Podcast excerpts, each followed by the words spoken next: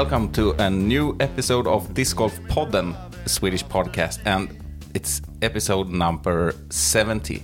That's correct. And what does that mean, Simon? It, it means that we speak English. yes, yes, it does. So Yeah. bear with us. Bear with us, uh, indeed. Yeah. So, uh, we, as we say during these episodes, um, we aim towards having an international guest every 10th episode. Sometimes it works, sometimes it doesn't. This time it did work, and we are very stoked to have Scott Stokely on us uh, with us uh, this episode. Uh, All over us for an hour or so. yeah, exactly. So it's going to be great fun. He's joining us from Asia on Yeah. his uh, part of his Asian tour this winter. We thought it was going to be in Japan, but he hasn't made it there yet. So he's still in Bangkok, Thailand. Yes, that's correct. So uh, maybe we just uh, give him the presentation and uh, and talk to him from there. I think so. Jump right into it. He sends the disc into the sky. He loves to see it fly. He is a glass half full kind of guy. He is everything but shy. He rarely needs a spotter, this American globetrotter. From Australia to Tasmania, from Cambodia to Malaysia. He's been working on his tan in Southeast Asia, soon Japan. He provides a lot of disc golf resources, clinics, seminars, and online courses. He's one of the disc golf pioneers, a PDGA member for almost 40 years. In the body he trusts, sponsored by Kastaplast. Joining us remotely, a warm welcome to Scott Stokely. Wow, that was really cool, and you only got one part wrong.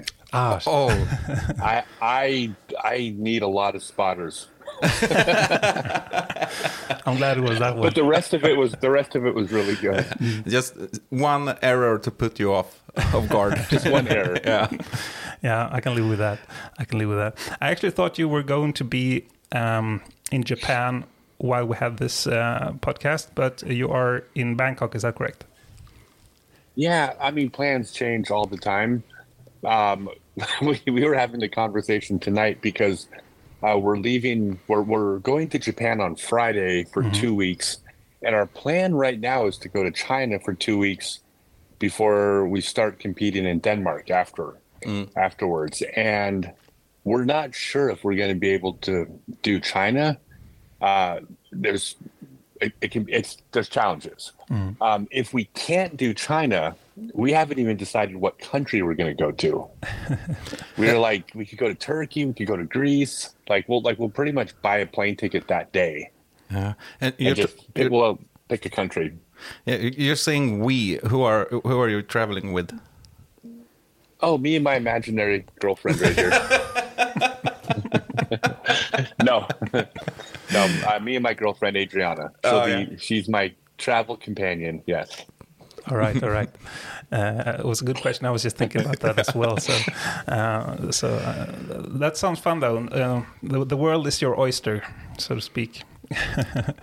It is. It's it's funny because since I've been around disc golf for so long, I've had so many years where I was very poor, and you know I I paid my dues, sleeping in my car, you know, to at tournaments and people's floors, and you know I, I did all that, and now I'm not really poor anymore. I'm actually doing really well. So now it's uh, I'm enjoying a much different disc golf lifestyle, to say the least.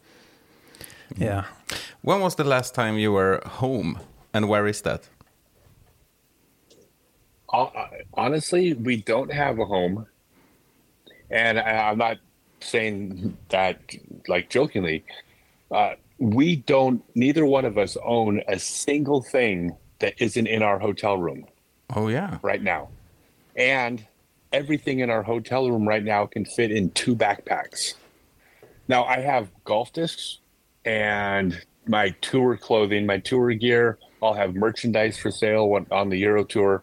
You know, that's my business stuff. But that's it. Uh, we don't have a storage unit. We don't have a box of pictures at our parents' house. Nothing. Everything we own is like, like right there.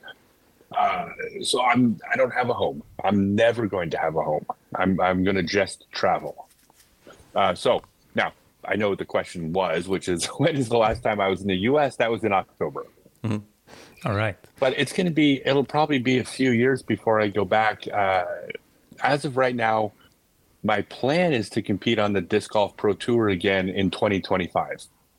Oh yeah. Okay. So that's in two years. In two years. Yeah. Yeah, I think. Um, funny as this sounds, my rating I, uh, on Tuesday is probably going to jump above 1,010, uh, which is the highest it's been in two years. In fact, last uh, uh, when I decided to go on tour and made the decision, oh, I'm going to go take this serious again, I was 983. And uh, that was uh, 18 months ago. So in the last 18 months, I've gone from 983 up to over 1,010. So I'm I'm trending this direction. So I figure by 2025 I'll be ready to compete. Yeah, it sounds like a plan. Yeah, I've actually watched. totally serious, by the way. Yeah, yeah. Uh, I, I watched your uh, your past uh, tournaments, and and and you have had uh, 1024 average or something like that. Well, that's uh, that's My quite last, good. my last, yeah, the last two tournaments, I think I averaged like 10, 24, 10, 25 uh, f- for my last two events that I won both of them uh, in the MPO. yeah, and that was in uh, Cambodia. No. Cambodia and Thailand. Yeah. H- how many countries have you played in this winter? This winter, uh, I think we're in our eighth country, uh, but I've competed in Australia. I didn't compete in New Zealand or Singapore or Indonesia, but I competed in Cambodia, Thailand, and Malaysia, and uh, and Australia. Nice. Can you give us it's, a? it's, it's hard- uh, go ahead. Uh, uh, can you give us uh, two favorites? One, the favorite uh, disc golf scene, uh, and one, the favorite country overall of those you visited thus far. Oh God, it's it, so. And I'm not just dodging the question. I mean, the reason why we travel full time is because the best place is always the next place that we've never been to before. Um, so it's really it's really hard to say. Um, every every country has different things we like about it. Like I I think the the the, the nicest people we've met have been Cambodia and Indonesia and I think Singapore had the best food, and and Australia had the, and New Zealand had the best disc golf communities. So every everyone's different, but I I think overall I like if I could pick one country of that I've been to that I would come back to next year would be Malaysia. Mm, all right. I, I love loved Malaysia. Loved the people there, the golf scene in Johor. There, there's a city in Malaysia with nine courses Oh yeah. it's crazy. It's a it, no one even knows that people disc golf in Johor, and there's nine courses there. Um, but we only golfed for like three days and spent three weeks there. We weren't there to golf. We were there to go travel Malaysia. So that's mm-hmm. what we did. Probably my favorite place. Mm. That's nice. Good, But I like them all. good travel I should be a politi- I should be a politician because I like them all equally. It's like you're, basically it's like this. It's like asking a parent which one of their kids they like the best. Uh, yeah. Most parents have a kid that they, they have their favorite, but you can't admit you can't admit it. Fair enough. Fair enough. Um, Yeah, and you were- you were talking about what's uh, what's coming up the next couple of weeks. You're going maybe to China, first to Japan, maybe to China, and then you're gonna Japan go- for sure. yeah, and then Copenhagen Open for the Euro Pro Tour. Yes, yeah, that's the first tournament in Europe. yeah. And I guess you've been to Copenhagen before. Well, I flew into Copenhagen in '85 to go to a tournament in Helsingborg, Sweden, uh, the WIFDIF uh, Disc Golf World Championships. Yeah, But uh, yeah, I was. I mean, I was a little. I was 15 years old. I don't. I mean, I remember it, but I can't wait to go back as a, as an adult. have uh, have you been to Sweden since '85? no, no, you haven't. Nope, nope. I went. Nope. No, I've not. I went to. I only went to Europe once since '85. Oh yeah. Uh, remember, we used to be very poor if you played disc golf back then. Um, so I did. I did come to Europe for nine weeks to go to Switzerland, Germany, uh, to compete, and then um, Liechtenstein, Austria, Italy to visit. but never back to Scandinavia. And uh, I'm I'm looking forward to it. I mean, it's it's God. I mean, well, first off, Sweden has was traditionally the like the next best place where the best disc golfers were. Like Yeah. I'm friends with everybody from Tomas Desfonte to Jesper to Fred and Mats and like all of them. Like I've been I've known all those all those players. Forgive me. it's been 20 years. uh, but so I've known I've known all those players and and the golf in Sweden's always been amazing. And I know that Finland now has kind of become Finland, but I know that Sweden, Norway, Estonia are still doing great.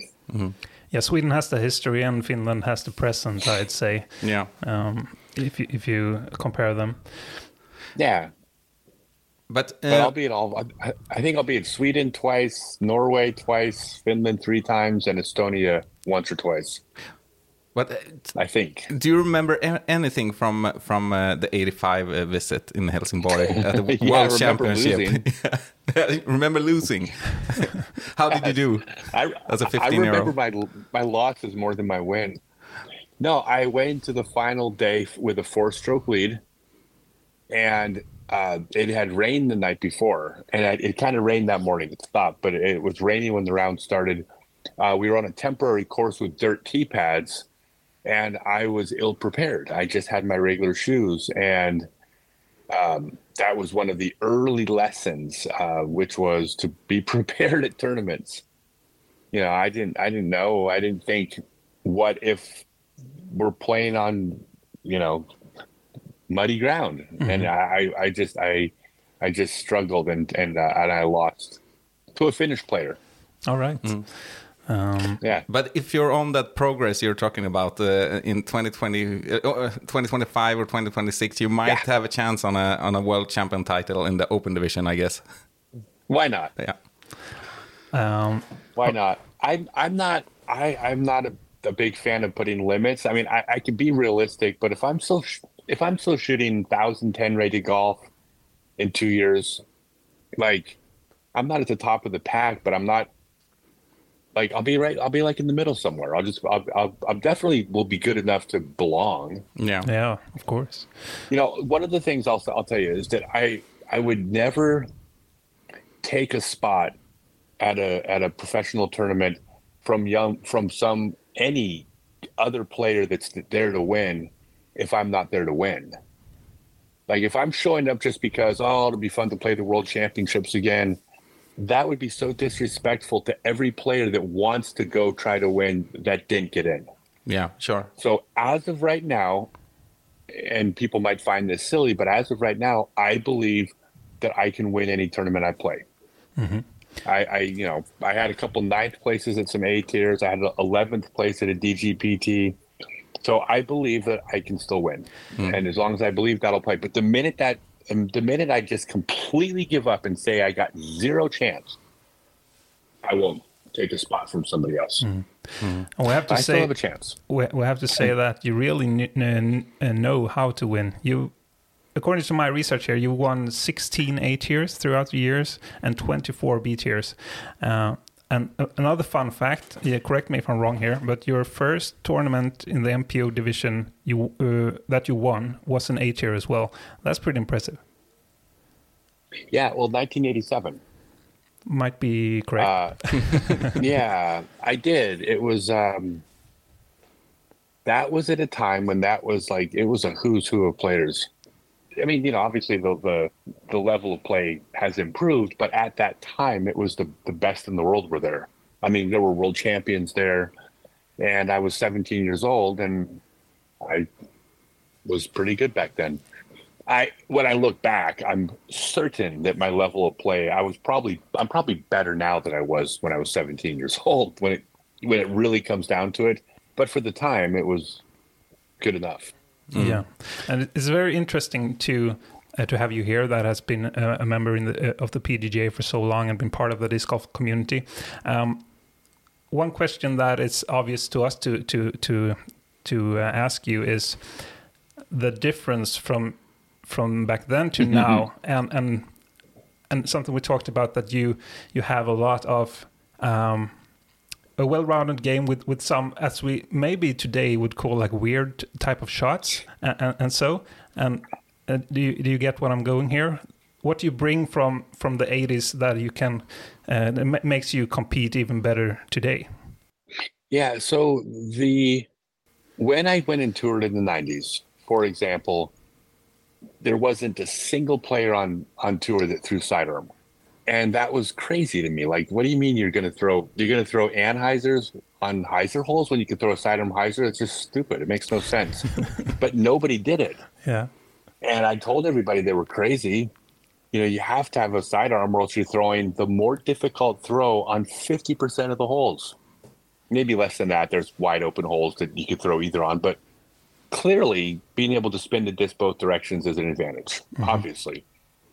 Um, the throws that I throw now that it, some people might consider weird, like thumbers and um, driving with thumbers, tomahawks, and grenades, it's not weird.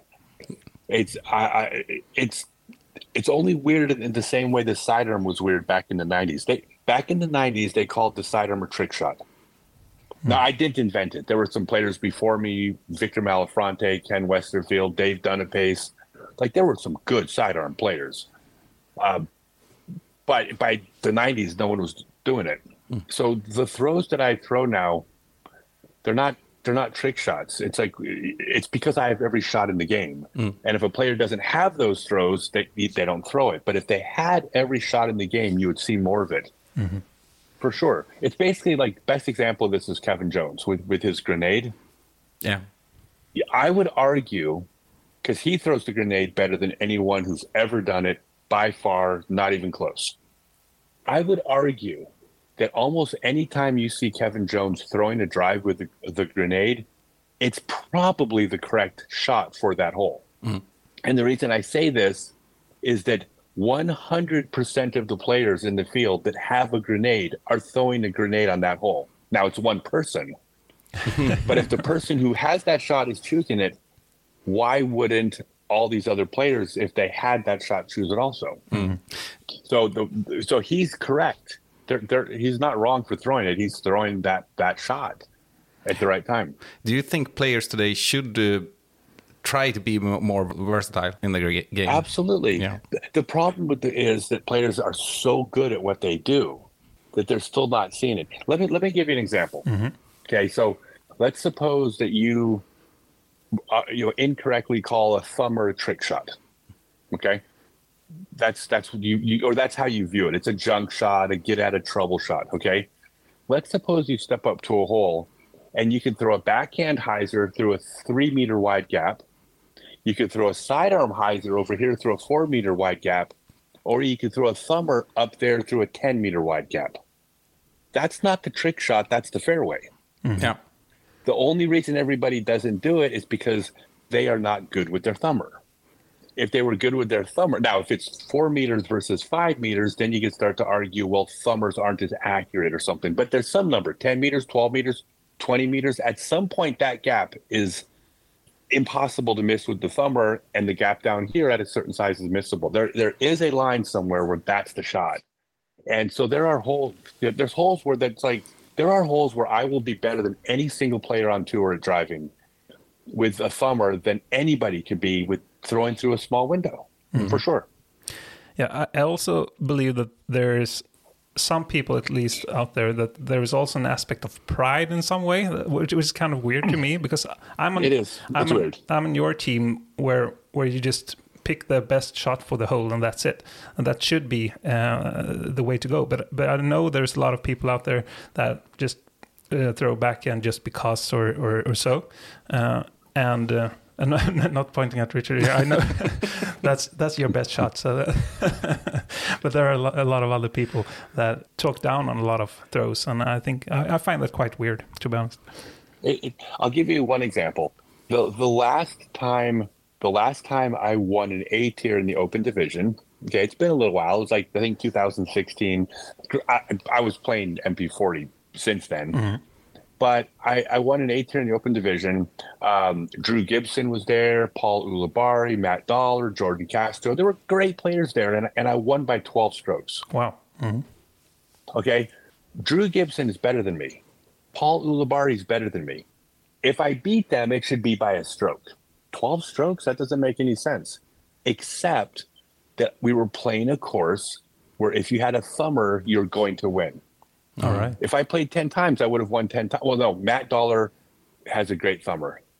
Me or Matt Dollar win that tournament 10 times out of 10 against players that are better than us. Hmm. That doesn't make any sense. So I, here's what I think. What I told everybody back in the 90s was the only reason you can get away with not having a sidearm is because no one else, except for me, but but no one else has a sidearm either. As soon as a lot of people have sidearms, good sidearms, you're gonna have to have one. So the way I think about all these other shots is right now you can still kind of get away with it, but once, like, well, look, once everybody has a grenade in their bag that they can drive with, and once uh, once all the players have thumbers, you know, good luck competing without it. I think you're giving up two strokes every round to the field. Yeah. Just my opinion, but I'm pretty confident in this. Yeah, but, but you're also dropping a lot of knowledge here, and that's what you do, as we heard in the introduction. And but but I, I'm kind of uh, uh, curious about when you're out there uh, teaching people or coaching new players. wh- What is the most common mistake or misunderstanding that you notice in in new players? So, when it comes to teaching disc golf, uh, and this is something that I took me decades to learn, but there's there's two there's two ways that disc golf is most commonly taught. Okay, the first way, you guys have probably both heard this. Has, has anyone ever said to you, "You need to figure out what works for you and do that"? Yeah, mm-hmm. sure. Mm-hmm. You've heard well, you've heard some version of that. Mm. Okay.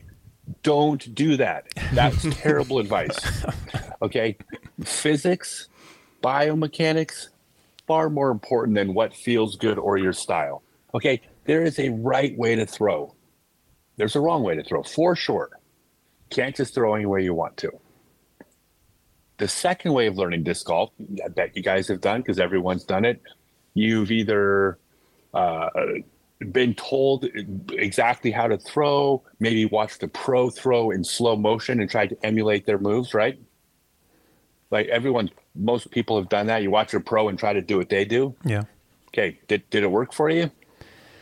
Some, I guess, but it's So- not that easy. Okay, mm. a little bit, but but it, it falls short. Yeah. Okay, that's not your fault. Okay, that is also a failed way of learning. Mm-hmm.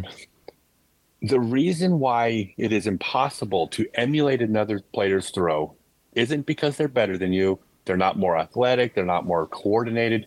It's because they have a different body than you.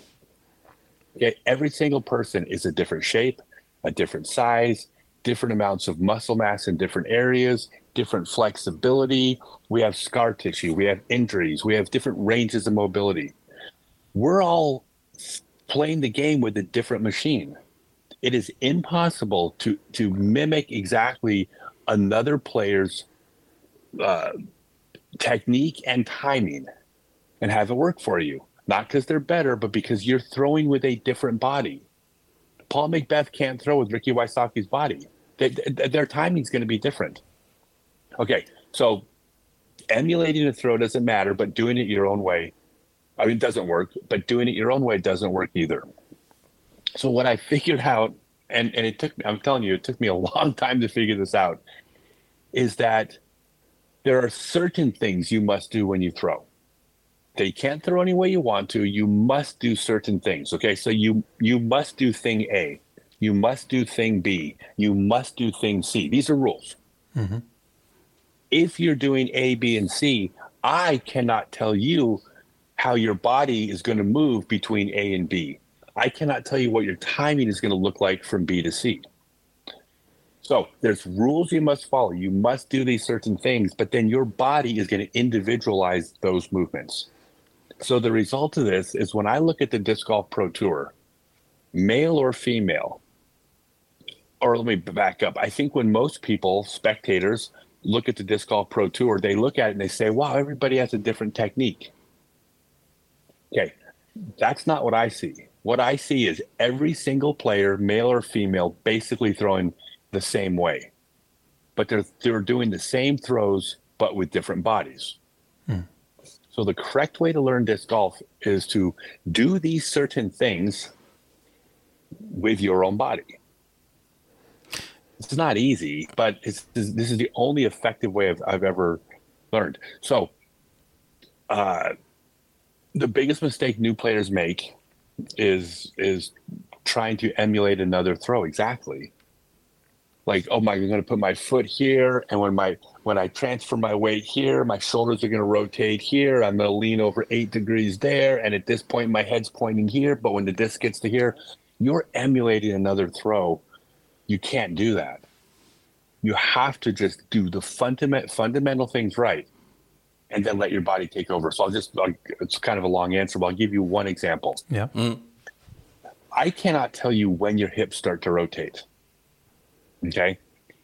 Like I like saying when your hips are supposed to rotate is like that it doesn't make any sense. It's like it, like what if I said to you when you plant your foot, your hips must rotate 17 one hundredths of a second after your foot hits the ground.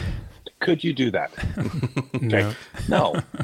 well, I say no, but maybe with practice, we can learn dance steps, we can learn rhythm, we can learn beats. I bet you with enough time and practice, you could rotate your hips 17 one hundredths of a second after your foot hits the ground. Just like the video I, uh, the slow motion video of, of Simon I, that I was looking at. Okay. Okay, that's great. You've learned to do that 17 one hundredths of a second. At what speed are you throwing that disc? Because if you throw it five kilometers per hour faster, you're going to have to either rotate three one hundredths of a second earlier or later. But what if you throw a mid range disc instead of a driver? Then to have to change the rotational speed. But what if there's an eight kilometer mile, uh, eight kilometer headwind? To have to change your speed again. But what if what if you don't have as much spin as the next person, so the disc wobbles? Well, then that has to increase. Like it is, you can't do this. You cannot physically manipulate like that fine a detail of the throw and do a mathematical calculation before every sh- like it's impossible. So you, you you can't emulate that throw of 17 one hundredths of a second later. It, it, it doesn't work. And if it did work for one throw, it doesn't work for the, the next throw 15 meters farther. But what you can do is you you can plant your foot before your hips rotate. That's a rule. You must plant before the hips go. So the way I teach is let's make sure that you're not rotating your hips and planting your foot at the same time because if you do it, you, you, your throw's not going to work. So I get you getting your plant foot, but then allow your hips to go exactly when they go based on the throw. But the speed of the throw, the power of the throw is going to change from throw to throw. So I can't teach you when the hips rotate, but I can get your hit your your plant foot going first. And if you do that, your body will sync up to your throw if you trust it.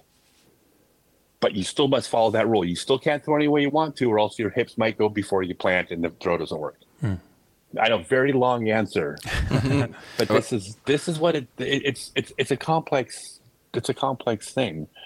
Um, I eat, sleep, and drink disc golf teaching. I do. I study this so hard Yeah. but uh, this is it, this is what works. This is why p- people come to my like. I have a six month online class um, at scottstokely.net. I have a six month online class where this is all the things that are taught, and it, and it, like everyone that takes the class walks away going, "Holy cow! I didn't think an online class would work. I'm throwing 30 meters farther." Hmm. What they're really saying is they're throwing 100 feet farther, but I'm I'm translating for your audience uh, no, no one says 30 meters no one says 30 meters farther but um, that's that's this is the this is the teaching method it's the only one i know of that works mm-hmm. so your answer long answer was what what mistake new players make there's not just one mistake they don't all just turn their wrist a certain way or their head stays forward they make all these different mistakes uh, this one that one these three those two um, and and the biggest mistake they make is just trying to do these exact motions. It doesn't work. You got to just do the fundamentals and then trust your body. You have to. Yeah. We like the long answers in this podcast. Yeah, informative. we appreciate it. Let's jump into this this season that, that is coming up for you, and uh, you're gonna play a lot of Euro tours this year. Uh, is this because you missed Europe so much? As we were Yes. talking about, yeah. Yeah, so I'm I'm at a point in my life where I want new experiences. Like, well, I'm sorry, I've always been at that point. I mean, I've been a nomad traveling around the U.S., but I just want to have new experiences. I've been in, I've done the U.S., I've done these events. I want to go to places that are new, and now I'm, I have the ability to do that because of my teaching and my disc line and other pro- projects that are launching. Um, so I, I, I want to I just want new experiences. I'm not I'm not playing the Euro Tour the way uh, like uh, an older NBA player when they get too old, too old for the NBA they go play in the the you know in the European Basketball League. If that was the case, I would I would have been in Europe many years ago. I was too old to play at the DGPT last year. so it has not it has nothing to do with that. It has nothing to do um, with changing the competition level. I mean, I, I, all my prize money is donated to charity anyways. I don't even care about prize money, so it has nothing to do with that. I want to go disc golf in Estonia. Hmm. I want to go. I want to go to Croatia. I want to go to Spain. I want to go to Sweden. Obviously, go back to Sweden. So that's why I'm doing it. I just want these new experiences to, like, it's just it's so exciting. It's so exciting to see my sport, this thing that I grew up with, become not become like it's something new, but it's just be it's taking over the world. Yeah. Yeah. It's, and and it's like I just can't believe that it's happening. And I just want to see it happening everywhere. Yeah, and we can also give a shout out to your YouTube channel. Soon, uh, fifty thousand followers, and and uh, I bet yes. if they want to, if if our listeners want to uh, tag along with your journey, there there's the place to be, I guess. Yeah, Facebook and Instagram. Mm-hmm. Um, I it, it's everything is is blogged. Um, what I'm trying to do is take my audience with me and share those experiences of what you know what these countries are like or what these adventures like. I also have a, a channel called um, Scott Stokely Adventures on Facebook. That is all of the non disc golf stuff because at least half of what I do is really cool stuff that has nothing to do with disc golf. Um, I don't disc golf in my free time ever. Like on my days off, I'll set aside like two, like maybe I'll go train for an hour, but I'm not playing disc golf all day. I'm I'm going doing travel stuff. yeah. I'm not playing for fun. I'm training to prepare for a tournament. Mm-hmm. Um, so it's yeah, it's I don't know. I, I yeah, I love it. I love people following along. I'm trying to share the experience with them. Mm. Do you research any of the places that uh, beforehand uh, before you go? Very little, very little. Uh, like the way we wound up in Asia. This is. I'll, I'll, give you an example of how this is how it unfolds. Yeah. So if you would if you would have asked me last summer where I was going to spend my winter, my plan was to go to South America for the winter. Mm-hmm. Uh, my plan was I I had decided that we were going to rent a couple horses and go backpacking in Patagonia for three or four months. Yeah. On horseback. Uh, like basically like camping, but we can do it on horseback. And you just you go up to the mountains for like three days, and then you still you got to come to town get supplies, and then you go back into the mountains on your horse. Um, I by the way, I I don't know how to ride a horse, but what we were doing was we were taking um, like classes on horseback riding and, ta- and taking care of horses because I wanted to learn enough about horses so that when I got to Argentina, I could convince the person renting the horses that I was a horse person, and then they would rent us, and they would rent us horses and up to the mountain. So that was that's where my plan was. By the way, I'm probably going to do that in two years, but uh, but um, I was asking Adriana, um, where, where, what would she like to do if she could go anywhere in the world? What would it be? Uh, because she did all my social media for the year. She did she did all the website stuff, and I'm like, you know, I just wanted to, to where where would you like to go? And she said she wanted to go see the cherry blossoms in Japan, and which is why we're going next week. Mm-hmm. And it's the cherry it's the cherry blossom time. So I said, perfect. We're going to go to Japan for the cherry blossoms. Okay, what's the week before that? Well, two weeks before that is a tournament in Cambodia sign us up. What's before that? Oh, the weekend before there's a tournament in Thailand. Sign us up. Weekend before that tournament in Thailand. Sign us up. Weekend before a tournament in Malaysia. Sign us up. And then we just work backwards from there. So as far as the amount of research, no, we just butterfly dance. Figured out. and then and then before that was um it was like the rainy season. And we're like, well, we're gonna be in Southeast Asia. What's what are we close to? Well, we're only we're kind of close to New Zealand. Okay, let's go to New Zealand. And we just worked backwards and it back to the Australian Open, which is right after the end of the season. I'm like, perfect. That's how we built our trip. But I, I gotta ask now: uh, Have you any time since you started traveling in October gotten to ride a horse? No, no. Um, when did we ride a horse last? We rode a horse on like a year before. I, I've ridden horses. I've ridden a horse maybe like four or five times. Like you do a little trail ride or something. Um, no, I, I'm not. You know, I like you. Like people think I, I tell people I'm going to do stuff like this, and they think I'm joking. I'm like, I'm absolutely not kidding. I will be because I'm kind of getting older, and and I like to backpack. I like to backpack in the mountains where you I like and I've done this for years where I will disappear into the mountains with a backpack and just put up a tent somewhere, you know, for days on end. Like I love being back in the wilderness. But when you get older, it's it's kind of hard to cover a lot of ground. Mm-hmm. And so I started looking into if you have a horse, you can cover like, you know, you can do 20 kilometers easily. And all of a sudden I'm like, wow, I could kind of do some backpacking that I'm kind of aging out of. That's how it's. but I don't even want to a horse. I just want to be able to backpack still. Mm. And a and, and a horse is how you do it. Mm-hmm. Where, what is the places in, in Sweden that you are planning to visit or, or the competitions? Are you coming to Swedish uh, Open in Borås, maybe? Uh, oh God, I'd have to look at my schedule. like I, my schedule's set, but it's it's it's confusing because there's the European Pro Tour, there's the Euro Tour. I'm doing both. Both organizations have reached out to me. I like everybody, so I'm not picking a side or anything like that. Um, I'm just going to the places I want to go. And uh, but a lot of those weekends, I, I before I had my plans, I signed up for both events on the same weekend because I didn't know how the tour. So I can't even tell you which ones have settled in, but I'll be posting my schedule soon. Um, I'm looking forward to uh, everything about Sweden, except I, I don't know if I'm going to get to go up north. I want to go north, Lapland. I want to get. I want to go, uh, and I don't know how much. I mean, Sweden's really big, so I'm not sure if I'll get up where I want to get to. Yeah. I'm pretty sure you're coming to Åland as well, aren't you?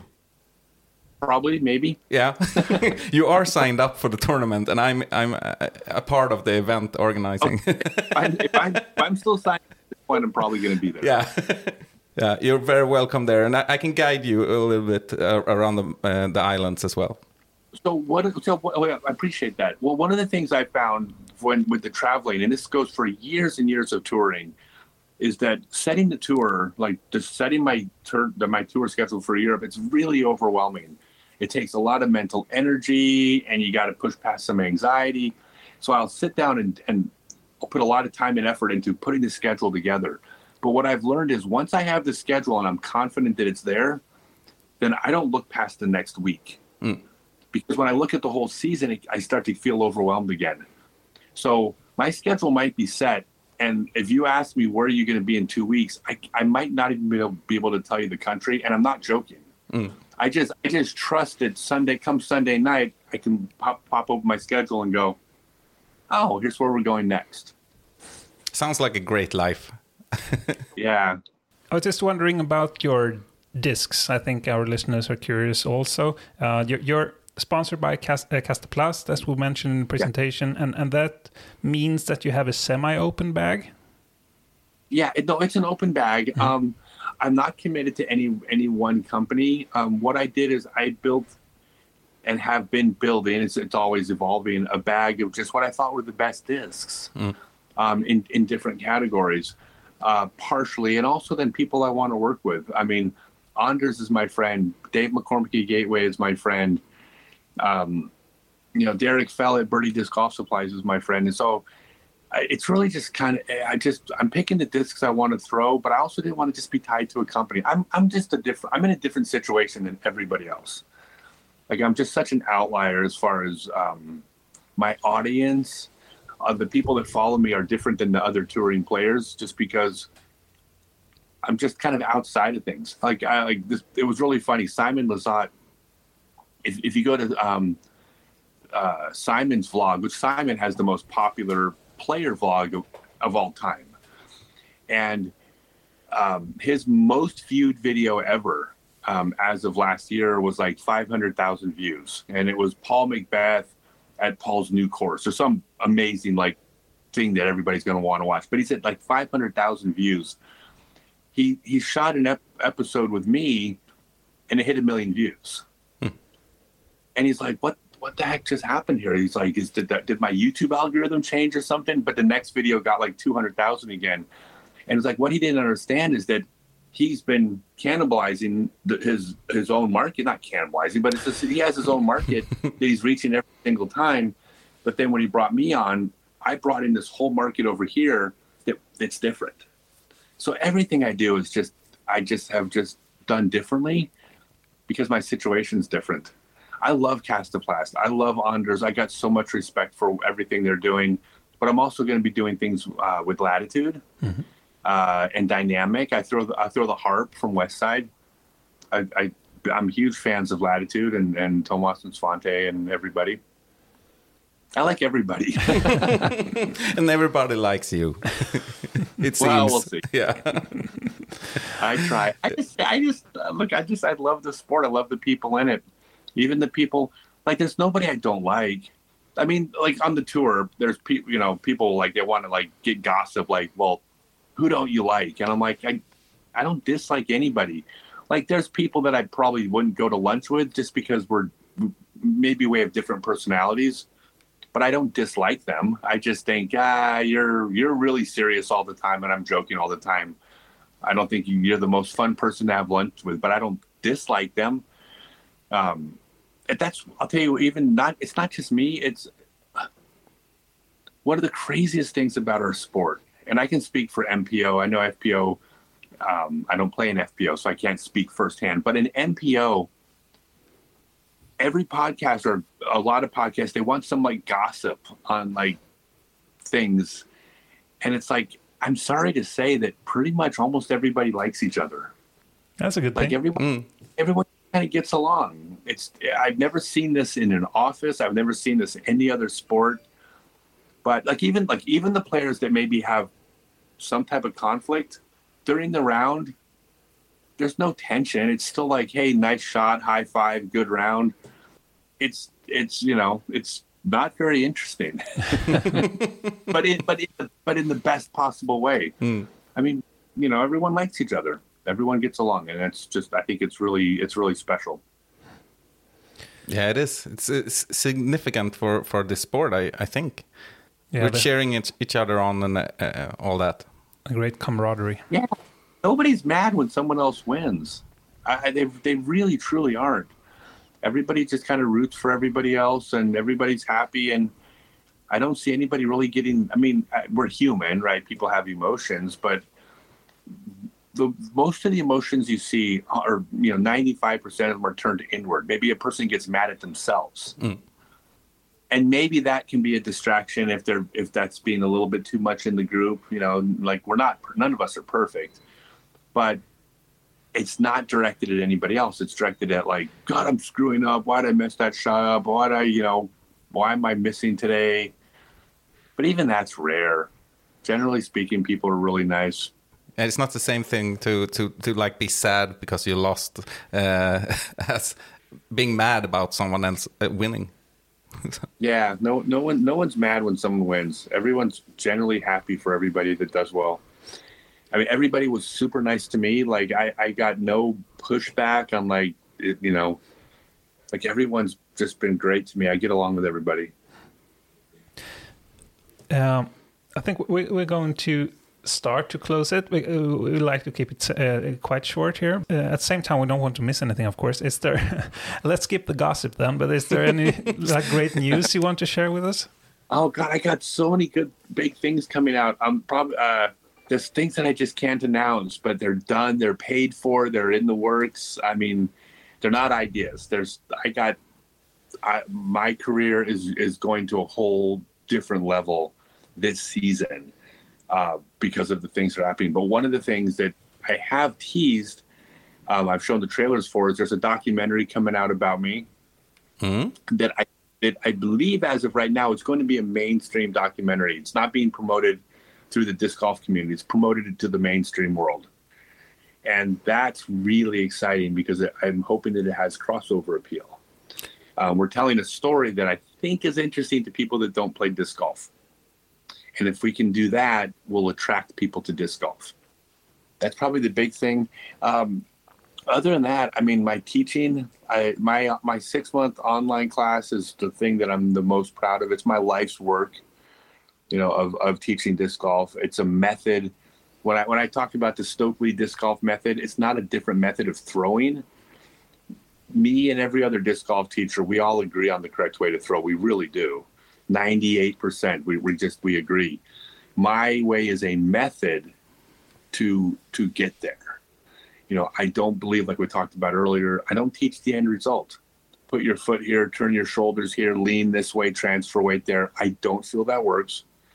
I'm not knocking any other teachers, but I just I don't think that works. Uh, so I've developed a method of getting you to do certain things, allowing your body to do the next phase. And once your body's doing the next step as it's meant to, then we plug in another point of another step in the process um, and it works. It works for everybody. Uh, it's not, by the way, it's, it's, not recorded. It's not, you're not watching videos doing some curriculum. It's like we have live classes. I've got four paid trainers um, in a Discord channel where you are throughout my class, my six month class, you're posting an unlimited number of form review videos. Uh, anytime you want to work on anything, you post your videos to be reviewed by the by the trainers and myself, but also you're being instructed at certain phases. Okay, do this, post a video of it. That's the stage you are in the learning. Everybody posts the videos, and then we say you're ready to move to the next phase. You need to keep working on it. It's really, it's something like it's really good. I, I really mean that. So that's at scottstokely.net. So if I'm if I'm selling anything, uh, plugging anything, that's it. I, there's a store where you can buy a bunch of cool stuff too. But and you're gonna bring some of it to Sweden this summer as well. I'm going to bring a ton of it to Sweden. Mm. Um, I don't know if we're, we can announce this yet, but I'm I'm being sponsored by a Swedish company that's providing an RV. Oh yeah, what's what what yeah. what, what, company? He, he, couldn't tell. Oh, okay, we can't tell you. Oh, sorry.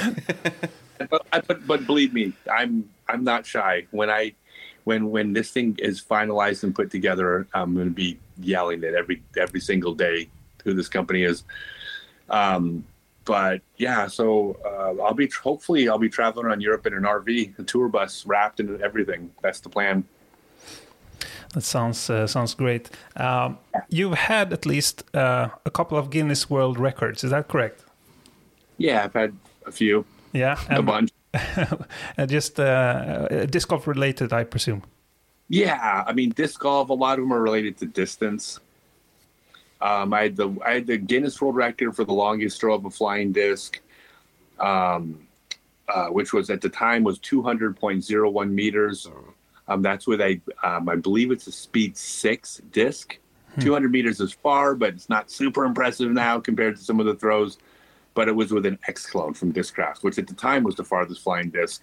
I then I then broke the record through 211.32 meters with a XL, which I think is a speed 7 mm-hmm. Um, and uh, and both neither of those were out in the, they weren't in the desert wind aided. They were just you know there was no wind for the X clone throw, light wind for the XL. Um, I also set the Guinness World Record for the longest throw of a sidearm.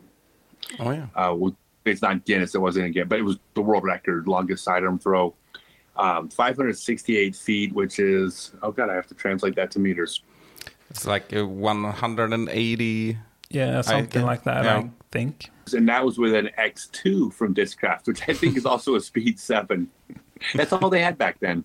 Um, and then I also set the world record for the world's fastest throw, with which at the time was 91 miles per hour. That would be um, fast if, if now as well. Yeah, I mean, I know that with my the, the record. I mean, it was with a golf disc, a golf weight disc.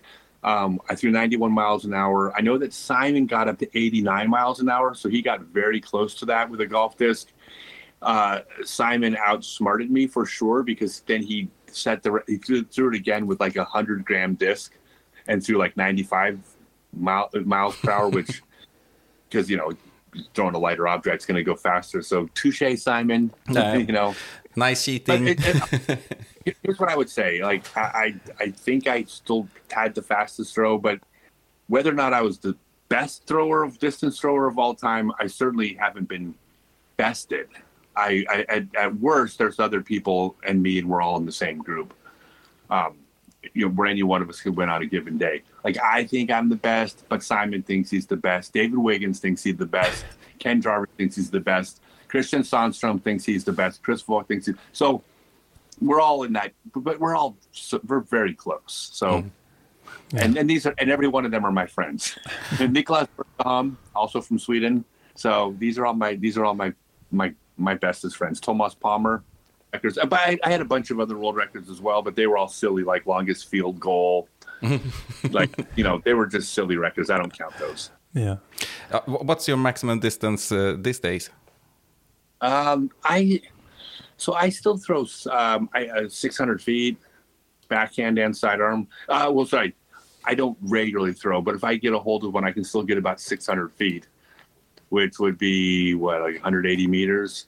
Yeah, it's far. I still throw right now, like on the disc golf pro tour. I still throw backhands farther than probably three quarters of the players, and I I don't I don't think anybody throws a sidearm farther than me still.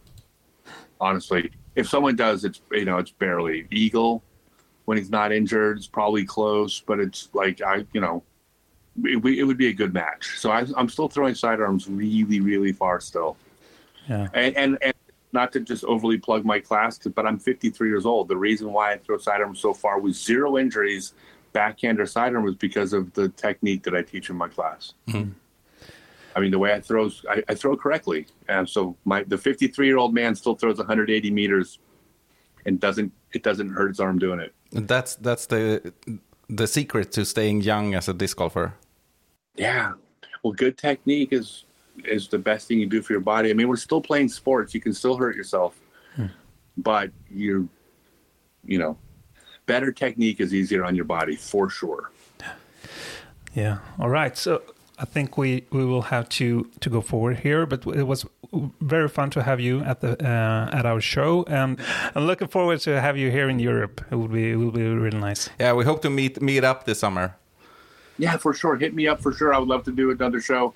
Um, I'm going to be doing clinics um, all over Europe. So it, it, it, around every single event, I'll be doing at least one clinic, which is, you know, where we, it's an open session to as many people as want to come, demonstration, but it's two hours long.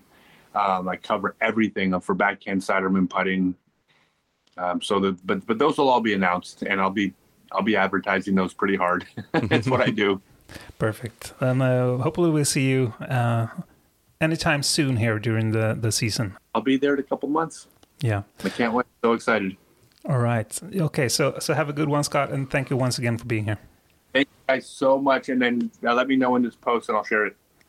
nice. Peace out. Bye. Peace out.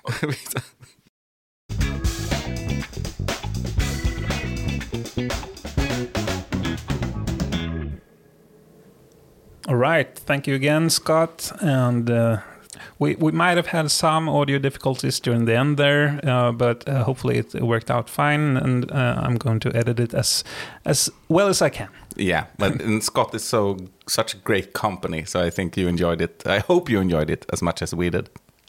Yeah, we, we sure hope so.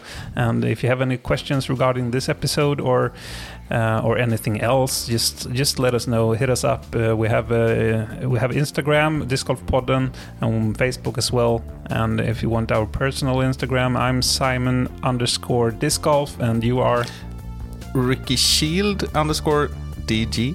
all right. So uh, looking forward to hearing from you. And um, until next time, have a good one. Bye. Me driving after tea. Weather's looking good. I got a disc bag full of tricks. Yeah, I got them spinning. I'm listening to music you can't hear.